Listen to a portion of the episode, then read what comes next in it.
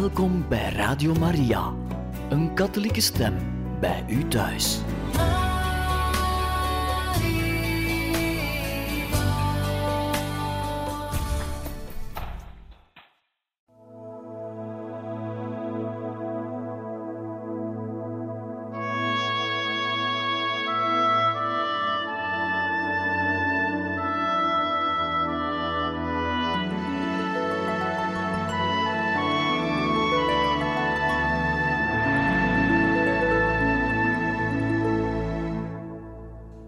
Beste luisteraars van Radio Maria. In dit programma lezen wij verder uit het boek Don Bosco van Teresio Bosco. En we zijn gekomen bij het hoofdstuk 25. De verwachtingen worden de bodem ingeslagen bij het onderwerp dramatische tijdingen. De tweede helft van 1848 was één lange aaneenschakeling van dramatische tijdingen. In juni werden de opstanden in Parijs en Praag met kanonnen gebroken. Van 23 tot 26 juli had op de hoogvlakte van Custoza de beslissende botsing plaats tussen Oostenrijkers en Piemontezen. Carlo Alberto's nederlaag was zo zwaar dat hij de verdediging van Milaan niet eens meer kon organiseren. Het nieuws bereikte Turijn op 29 juli. Het gaf aanleiding tot ernstige rellen. De burgerwacht moest het Piazza Castello bezetten. Op 1 augustus werd de mobilisatie van 56 bataljons van de Nationale Burgerwacht bevolen. Een commissie onder voorzitterschap van Roberto d'Azeglio kreeg de opdracht de orde te handhaven. Ver buiten het centrum van de stad gingen de rellen door.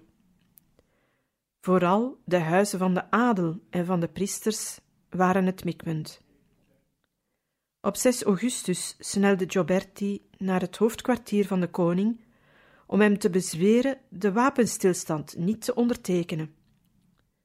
Maar Carlo Alberto is er volkomen van overtuigd dat zijn leger niet meer kan vechten en geeft generaal Salasco op 9 augustus opdracht toch te ondertekenen.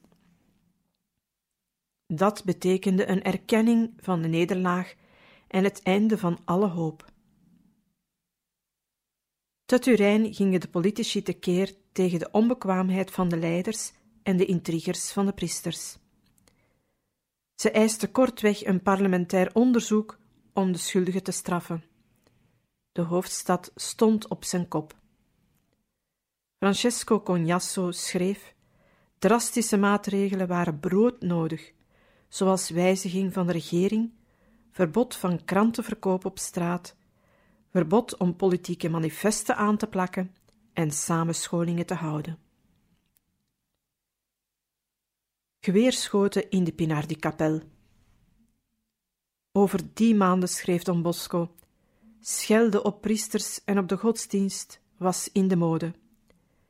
Meermalen werd ik thuis en op straat aangevallen. Toen ik op een keer catechismus aan het geven was, vloog een kogel uit een haakbus, een oud geweer, door het raam. Doorboorde mijn toog tussen mijn arm en mijn zij en sloeg een groot gat in de muur. Hij was op dat ogenblik in de Pinardi-kapel en de jongens schrokken zich dood van het onverwachte schot. Het was typisch Don Bosco door eerder schertsend dan geschokt te reageren op het schot dat hem op een haar na miste. Hij zei: Dat is een beetje een kwalijke grap. Het is zonde van mijn toog, want ik heb er maar één. Maar de Madonna houdt veel van ons.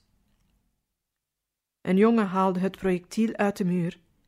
Het was een ruwe ijzeren kogel. Een andere keer stond ik midden in een grote groep jongens, toen zo een knaap mij midden op de dag met een lang mes in zijn hand aanviel. Het was een wonder dat ik er van door kon gaan en mij in mijn kamer kon opsluiten. Ook Don Borrel ontsnapte als bij wonder aan een pistoolschot. Veel kranten wakkerden de haat tegen de priesters aan. Ook tegen Don Bosco blokletterde zij: Revolutie in Valdocco. De priester van Valdocco en de vijanden van het vaderland. Opleiding van andere priesters. Dat woedende anticlericalisme stemde Don Bosco niet alleen verdrietig, maar ook tot nadenken. Er heerste een geest van afbraak, zo schreef hij, tegenover de orde en de kerkelijke congregaties en over het algemeen tegenover de klerus en het kerkelijk gezag. Die woede en dat misprijzen tegenover de godsdienst vervreemde de jongens van zedelijk gedrag, van godsvrucht en dus ook van roeping voor het priesterschap. Daarin zag Don Bosco het grootste gevaar, het afnemen van de priesterroepingen. In plaats van te jammeren over de slechte tijd, stelde hij het probleem scherp. Wat kan ik doen om de roepingen te bevorderen? Hij was van mening dat het volk tegen de priesters was, niet omdat ze zich afzijdig hielden van de onafhankelijkheidsoorlog, maar omdat een groot deel van de klerus niet tot het volk behoorde. De roepingen kwamen voort uit adellijke en rijke families, althans uit betere kringen. Maar de hoofdpersonen van het nieuwe tijdperk dat aan het groeien was, ook na het Risorgimento, waren de arbeiders. Als daar de oorzaak lag, was de oplossing van het probleem heel wat anders dan meedoen aan de veldslag bij Novara, zoals Don Cocci probeerde.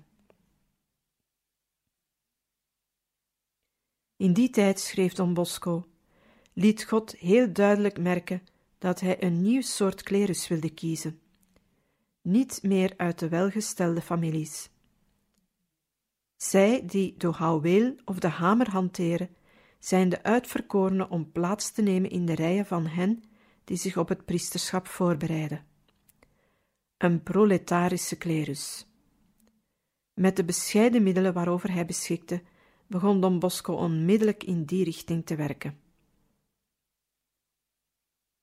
Onder de honderden jongens die naar het patronaat kwamen, koos hij er dertien uit die hij uitnodigde en kleine retretten te houden. De gehele dag bleven die jongens bij Don Bosco. Alleen s'avonds ging een gedeelte van hen naar huis om te slapen, omdat er bij Don Bosco niet voldoende bedden waren. In die dagen probeerde Don Bosco enkele van hen, die hoop op roeping konden bieden, beter te leren kennen en uit te kiezen. De rust van die dagen, merkte Don de op, stak schril af tegenover de opgewondenheid in de stad. Van de dertien koos hij het jaar daarop de vier beste uit en zette het experiment voort. Op die manier, schreef hij, consolideerde zich ons eenvoudig patronaat, terwijl er ernstige gebeurtenissen plaatsvonden die de Italiaanse en ook de wereldpolitiek grondig zouden wijzigen. Tragisch nieuws uit Rome. 18 augustus. De eerste verslagen regimenten trekken de stad Turijn binnen. De stemming is niet feestelijk, maar de mensen ontvangen de vermoeide en bestofte soldaten met medeleven. 15 september. De koning is weer terug in Turijn. Hij krijgt een kil en triest onthaal. Vreemde geruchten doen de ronde in de stad. Er zijn Franse troepen onderweg om de oorlog voort te zetten. De koning is van plan af te treden en de revolutie kan elk ogenblik uitbreken. 11 oktober. Carlo Alberto benoemt generaal Perone, die in 1821 tot de galg veroordeeld was, tot eerste minister. Een andere ter dood veroordeelde van 1834, Giuseppe Garibaldi, probeert op het Lago Maggiore zeeroversactiviteit te ontplooien tegen de Oostenrijkers. De ruzie in de Kamer, waar de linkerzijde weer op oorlog aanstuurt, en in de stad duurt voort. De Genuezen van de brigade Savoie, zo vertelde Cognasson, lieten s'avonds hun kwartieren en kwamen op de Piazza Castello keetschoppen. Leven de koning, leven de republiek, leven de vrede, leven de oorlog. De inkwartiering is slecht, we krijgen slecht te eten. Half november komen er tragische tijdingen uit Rome. Pellegrino Rossi, de gematigde eerste minister van Pius IX, is door het gepeupel vermoord. De straat dwingt de paus een constituante bijeen te roepen en aan de oorlog tegen Oostenrijk deel te nemen. Een stel oproerkraaiers loopt door de straten van Turijn met de kreten: Weg met Pius IX, weg met reactionaire ministers, leven de moordenaar van Pellegrino Rossi, oorlog, oorlog. De mensen worden bang, angst voor revolutie en angst voor herleving van een Jacobijns schrikbewind. In de laatste dagen van november komt uit Rome het bericht dat Pius IX gevlucht is. Hij week voor het straatgeweld, verkleedde zich als gewoon priester en vluchtte naar Gaeta in het koninkrijk Napels. Onder de druk van democratische kringen en van de demonstraties op straat gaat Alberto in op het ontslag van Peroni en benoemt hij Gioberti tot eerste minister. Op 30 december ontbindt hij de Kamer en schrijft nieuwe verkiezingen uit. Het jaar 1848, dat met grote verwachtingen was ingezet, liep in Italië uit op een grote onzekerheid. In de andere landen eindigde het jaar met een repressie te vuur en te zwaard. Na Parijs en Praag werd ook Wenen in oktober door een generaal met geweld ingenomen. Het parlement van Berlijn werd in december geschorst. We onderbreken even voor wat muziek.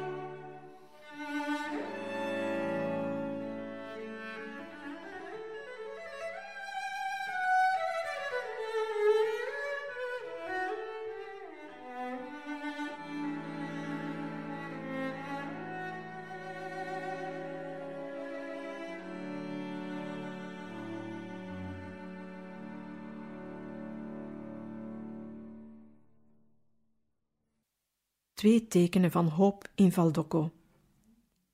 In de laagte van Voldocco, waar de mist met de komst van de winter dikker wordt, kan Don Bosco nederig twee hoopvolle tekenen constateren. In de eerste plaats werd één van zijn jongens ingekleed. Hij heette Ascanio Savio en was een dorpsgenoot van Don Bosco. Hij kwam al naar het patronaat toen het nog in het asiel was. Hij had nu naar het seminarie van Turijn moeten gaan, maar dat was gesloten. En het seminarie van Chieri zou ook dichtgaan. De aartsbisschoppelijke curie liet daarom de ceremonie van de inkleding bij Cotolengo plaatsvinden en stond hem daarna toe in het patronaat te blijven om Don Bosco te helpen. Hij bleef er niet voor goed. Vier jaar later ging hij naar het seminarie en werd wereldgeestelijke. Maar over Don Bosco zei hij: Ik hield van hem alsof hij mijn vader was.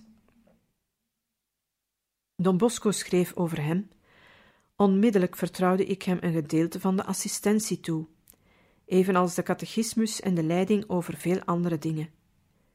Ik slaakte een zucht van verlichting. Het eerste lam was herder geworden. De tweede gebeurtenis was van een heel andere aard. In het patronaat werd een plechtig feest gevierd. Enkele honderden jongens hadden zich voorbereid op de plechtige communie. Don Bosco celebreerde de mis. Hij was ervan overtuigd dat de gebruikelijke Sibori vol geconsacreerde hosties in het tabernakel stond. De Sibori was echter praktisch leeg. Giuseppe Buzetti was belast met de sacristie. Waarmee was die jongen eigenlijk niet belast? Maar had de tweede Sibori vergeten klaar te zetten, en hij merkte dit pas na de consecratie. Helaas, te laat. Toen de jongens naar voren begonnen te komen om de communie te ontvangen, merkte Don Bosco tot zijn schrik dat hij al die jongens naar hun plaatsen zou moeten terugsturen. Dat kon hij niet over zijn hart verkrijgen en hij begon de weinige hosties die in de Sibori waren uit te reiken. En zie, tot zijn eigen grote verbazing en vooral tot verbazing van de arme Buzetti die de pateen ophield, verminderde de hosties niet. Er waren voldoende hosties voor iedereen. Giuseppe Buzetti was het die verblucht het feit aan zijn makkers vertelde. In 1864 vertelde hij het verhaal opnieuw aan de eerste Salesianen. Don Bosco, die erbij aanwezig was, zei met een ernstig gezicht: Ja, er waren maar weinig hosties in de Sibori, en toch kon ik alle die tot de heilige tafel naderden de communie uitreiken. En dat waren er niet weinig. Ik was ontroerd, maar rustig. En ik dacht: de consecratie is een groter mirakel dan de vermenigvuldiging. Maar de Heer zij om alles gezegend. Terwijl Italië door opzienbare gebeurtenissen geschokt werd, vermenigvuldigde ons lieve Heer in een verloren hoekje van de Turijnse periferie in alle stilte zijn tegenwoordigheid tussen de jongens van een arme priester. Een geheimzinnig, maar ook een duidelijk teken. Hoofdstuk 26 Don Bosco, de politiek en de sociale kwestie. De politiek van het Onze Vader. In 1848 had Don Bosco zijn eerste dramatische botsing met de politiek beleefd en had hij voorgoed voor een gedragslijn gekozen die hij als erfenis aan zijn eerste Salesianen zou nalaten. Zijn verhouding tot de politiek zou hij vele jaren later samenvatten in zijn woorden tot Monseigneur Bonomelli, de bisschop van Cremona. Ik begreep dat ik elke politiek moest weren, als ik een beetje goed wilde doen. Ik heb mij daaraan gehouden. Zodoende heb ik iets zonder veel moeilijkheden kunnen bereiken. Meer nog, ik heb hulp gekregen uit hoeken waaruit ik die het minst verwacht had.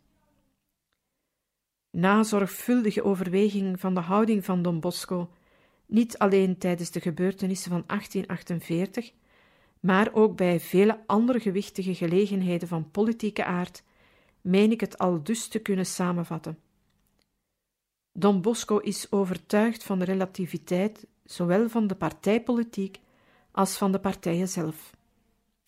Hij beschouwt ze als een wisselvallig bestanddeel van het leven. Perrone wordt eerste minister van de koning, die hem voordien naar de galg wilde sturen. Latour, die Carlo Alberto onvoorwaardelijk trouw was, werd door diezelfde koning ontslagen, omdat hij geen vertrouwen meer in hem had. Zijn besluit stond vast, los van elke partij. Hij zocht een stevigere basis dan rechts en links, het redden van de zielen, het voeden en opvoeden van arme jongens.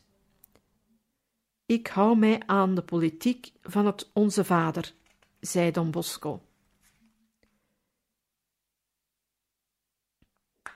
Ten tweede, een wetenschappelijk onderzoeker heeft opgemerkt dat Don Bosco zich wel buiten elke politiek wilde houden, maar dat hij toch wel degelijk aan politiek heeft gedaan en vrijwel altijd aan de kant van de conservatieven en van de Oostenrijksgezinden. Deze opmerking lijkt ons goed deels juist, als men aan dat woord Oostenrijksgezinde geen pejoratieve betekenis hecht, maar daarmee alleen wil zeggen dat Don Bosco Oostenrijk vaak met sympathieke ogen bekeek. Zijn opleiding in het seminarie was, zoals we reeds hebben opgemerkt, conservatief en Oostenrijk had hij leren zien als de beschermer van de paus. En dat kwam niet uit politieke boeken, maar uit encyclieken en toespraken van de paus. Het was dus heel natuurlijk dat hij zo dacht. Hij beschouwde dat vermoedelijk helemaal niet als politiek. Het was veel eer een kwestie van geloof, althans van trouw aan de paus. Juist zoals vele katholieken omstreeks 1948 de Verenigde Staten met sympathieke ogen bekeken.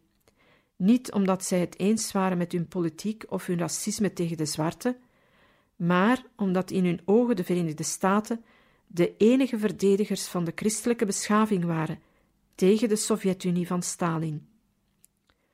Bovendien kende Don Bosco veel liberalen en democraten uit Turijn, niet opgepoetst zoals ze nu in de geschiedenisboeken voorkomen, maar zoals ze waren in hun dagelijks leven en in de praktijk. Slimmelingen, intriganten en dubieuze kerels, zoals bijvoorbeeld een man als Broferio. Ten derde, iemand als Don Bosco moest onvermijdelijk wel eens partij kiezen en kleur bekennen ondanks zijn besluit om de politiek van het Onze Vader te bedrijven. In al die gevallen stond Don Bosco aan de zijde van de paus. Dat wil zeggen, hij deelde de mening van de paus. In het dagboek van Bonetti op 7 juli 1862 lezen wij Don Bosco's woorden. Vandaag was ik in een huis te midden van een groep democraten. Nagepraat over koetjes en kalfjes kwam het gesprek op de politiek van de dag. De liberalen wilden Don Bosco's mening kennen over een tocht van de Piemontese naar Rome. We zijn nog acht jaar af van de gebeurtenissen bij de Porta Pia. Ik antwoordde kort en bondig: Ik houd mij aan de paus. Ik ben katholiek. Ik gehoorzaam blindelings aan de paus. Als de paus tot de Piemontese zou zeggen: Kom naar Rome, dan zou ik zeggen: Ga erheen.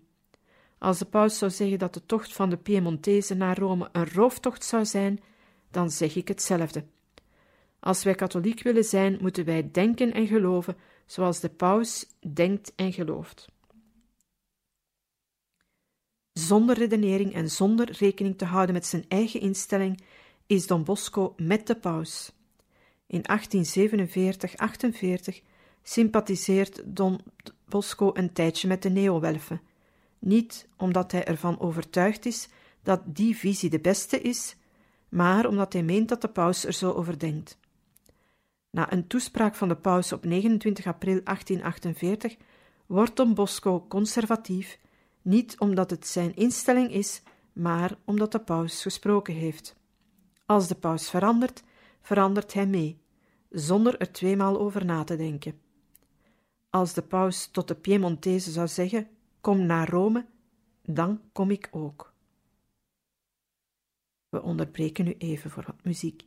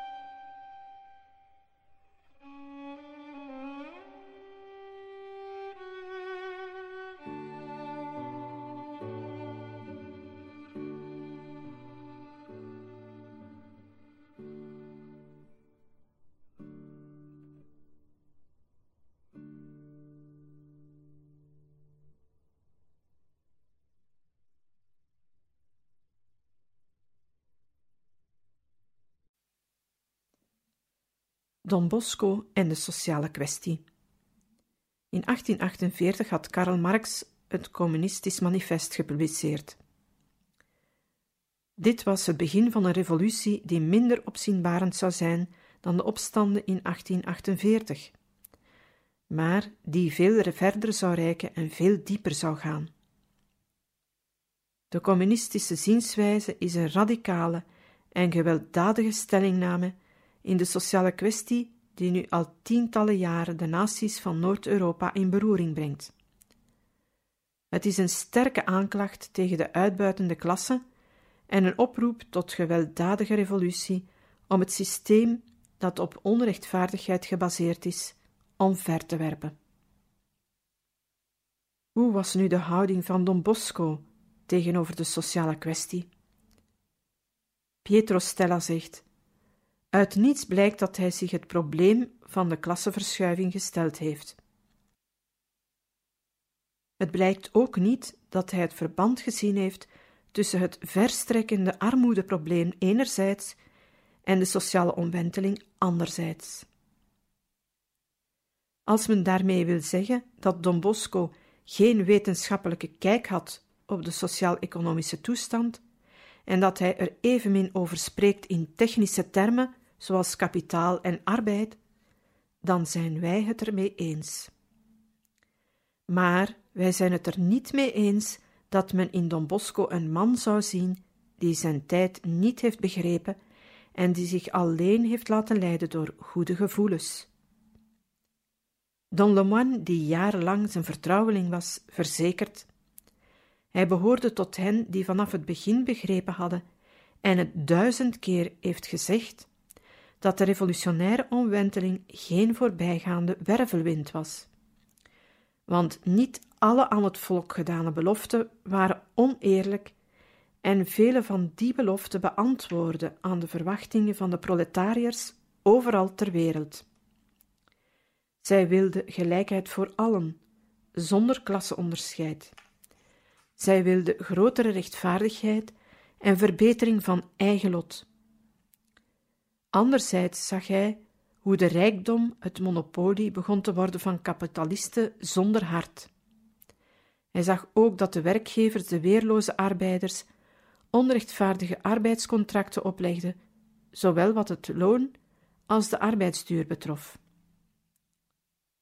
Don Bosco stond op de grens van twee werelden, zowel in de maatschappij als in de kerk.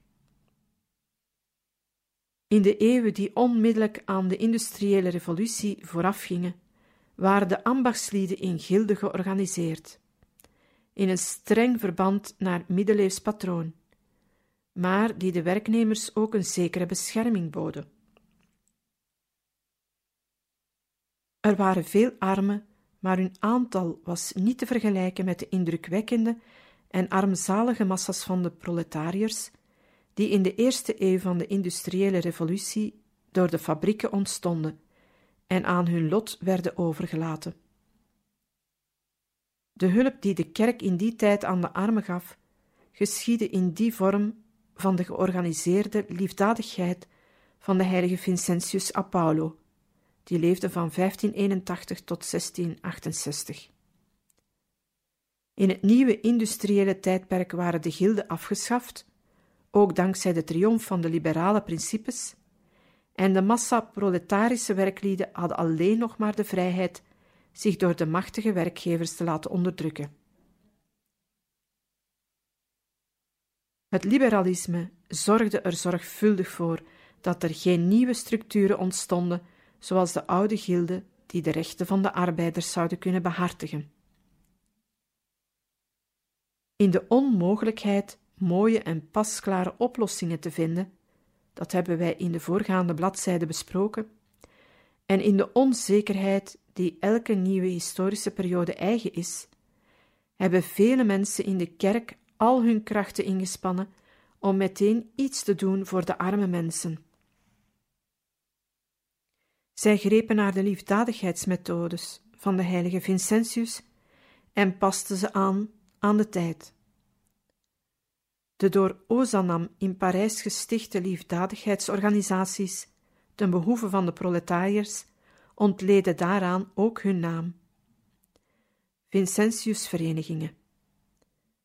Maar men begreep spoedig dat liefdadigheid alleen niet langer kon volstaan. Ook in de nieuwe en sociaal vooruitstrevende vorm van beroepsscholen en opleidingsinstituten bleek zij onvoldoende.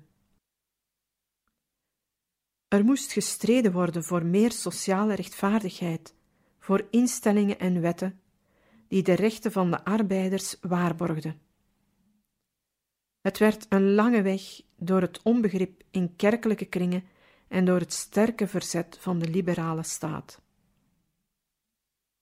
In de eerste jaren van de Italiaanse industriële revolutie werd het optreden van Don Bosco in de nieuwe situatie ongetwijfeld bepaald door de dringende behoefte die hij om zich heen zag en door zijn neiging zich aan het werk voor de arme jongens te wijden. De strategie van het meteen wat doen, we herhalen het, de armen kunnen niet wachten op hervormingen en mooie plannen, wordt de weg die Don Bosco en de eerste Salesianen zullen volgen. Catechismus, brood, beroepsopleiding en een goed arbeidscontract worden het spoedprogramma van de volgelingen van Don Bosco voor de proletarische jongeren. Maar die keuze was naar onze mening niet louter instinctief. Na verloop van tijd werd het Don Bosco steeds duidelijker en werd hij zich steeds meer bewust van de tijd waarin hij leefde en van zijn eigen roeping, zowel van de grootheid als van de beperktheid van zijn zending. We onderbreken hier voor wat muziek.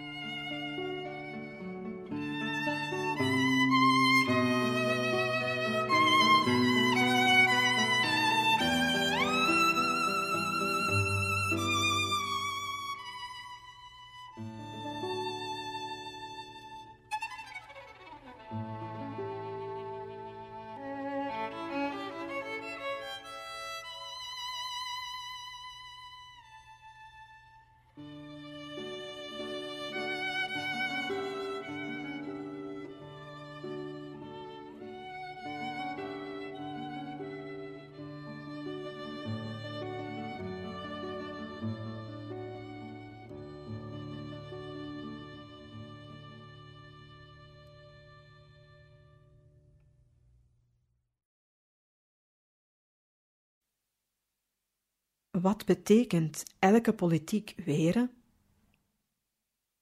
Laten we even terugkeren op de woorden die Don Bosco tegen Monsieur Bonomelli vele jaren na 1848 gezegd heeft. Ik begon te begrijpen dat ik elke politiek moest mijden om een beetje goed te kunnen doen. Wat betekende nu in de oog van Don Bosco dat woord politiek? Alleen het spel van de partijen? In onze ogen niet.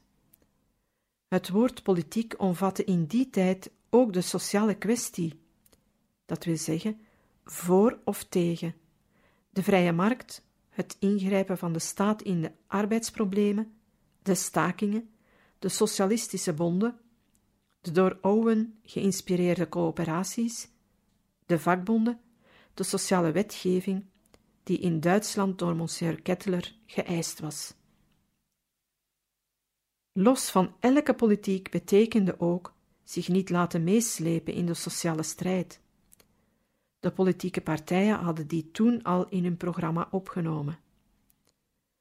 Toen aan Don Bosco gevraagd werd wat hij van Mazzini dacht, moest hij wel bekennen dat die lastige republikein aan het hoofd stond van de Italiaanse arbeidersverenigingen en lid was van de eerste door Karl Marx in 1864 gestichte Internationale.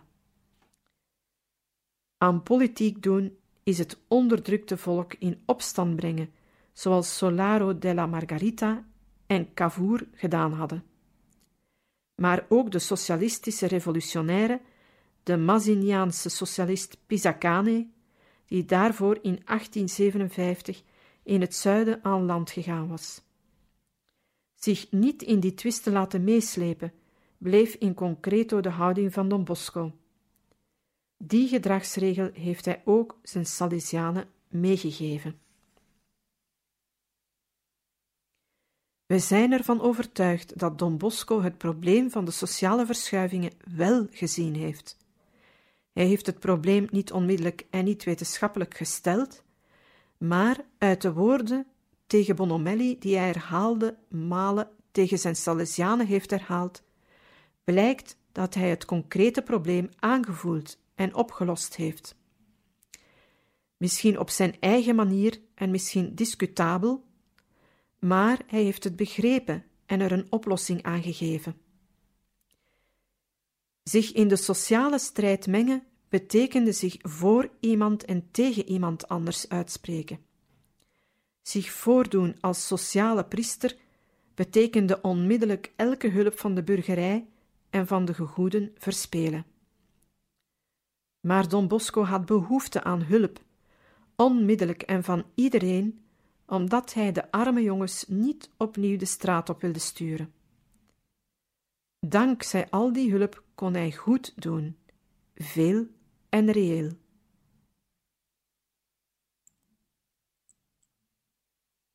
Een eenvoudige, doeltreffende methode.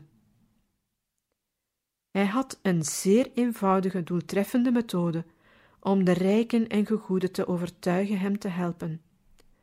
De armen lopen gevaar meegesleurd te worden door de revolutie, omdat hun ellende ondraaglijk is. Zo een toestand is een christelijk volk onwaardig. De rijken moeten de armen in hun bezit laten delen. Als ze dat niet doen, zijn ze geen christenen. En de armen zullen door de ellende gedreven de rijkdom met het mes op de keel proberen te verdelen.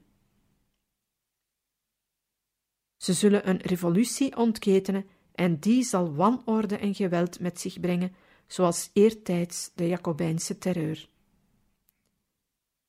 En dit alles zal veroorzaakt worden door de ongevoeligheid van de rijken, die de armen niet uit hun ellende wilden helpen. In bijbelse termen kunnen wij zeggen dat Don Bosco de goede Samaritaan is, die de door rovers gewonde man vindt, hem de eerste hulp verleent, naar de herberg brengt en hem daar op zijn kosten laat verzorgen. Don Bosco is niet de politicus die een wetsontwerp uitdokkert tot bestrijding van het banditisme. Na verloop van jaren heeft hij begrepen dat het onmiddellijke niet volstaat en dat een liefdadigheidsactie haar grenzen kent. Hij weet ook dat hij niet alleen staat in de kerk, en vaak zegt hij tot zijn Salesianen: Natuurlijk moeten er in de wereld ook mensen met veel politieke belangstelling zijn. Ze kunnen raad geven, op gevaren wijzen en dergelijke dingen meer. Maar dat is geen taak voor ons, kleine mensen.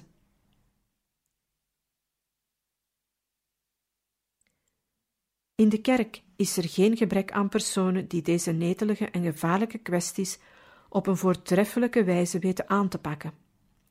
Het is net als in een leger. Er zijn soldaten om te vechten en soldaten die voor de bevoorrading van de troepen moeten zorgen. Weer anderen staan op wacht of hebben een verbindingstaak of andere opdrachten. Maar alle diensten zijn even noodzakelijk om de overwinning te behalen. De voorkeur voor een onmiddellijk ingrijpen en het zich niet laten meesleuren in de sociale strijd om van alle kanten op hulp te kunnen rekenen, is natuurlijk betwistbaar. Maar de resultaten van die voorkeur zijn niet betwistbaar. Een wonderlijk goed werk voor de arme jongens, dat ook erkend werd door andersdenkenden en ook door hen die uit zijn tehuizen zijn voortgekomen en zich nu op een andere manier voor de armen gingen inzetten. Twee voorbeelden. Sandro Pertini, een oud-leerling van de Salesiaanse scholen van Varazze, een ongelovige socialist die president van de Italiaanse Republiek werd, schreef aan zijn leraar Don Borella: Nu begrijp ik dat de grenzeloze liefde die ik voor alle verdrukten en armen voel, in mij is beginnen te groeien toen ik bij u leefde. Het bewonderenswaardige leven van uw heilige heeft mij die liefde geleerd. De historicus Giacomo Martina zei dat de Salesianen van het eerste uur, toen zij in de rode en anticlericale steden van de Romagna aankwamen, beslist tot mislukking gedoemd waren. Maar ze gingen aan de slag met een patronaat en een muziekkorps, en een tijdje later waren zij de vrienden van Jan en Alleman. Dat zijn andere priesters, zeiden de mensen. We beëindigen hier deze lezing uit het boek Don Bosco voor vandaag en gaan volgende keer verder met het hoofdstuk 26, Don Bosco, de politiek en de sociale kwestie, bij het onderwerp en als zijn keuze nu eens anders was geweest. Dank u voor het luisteren.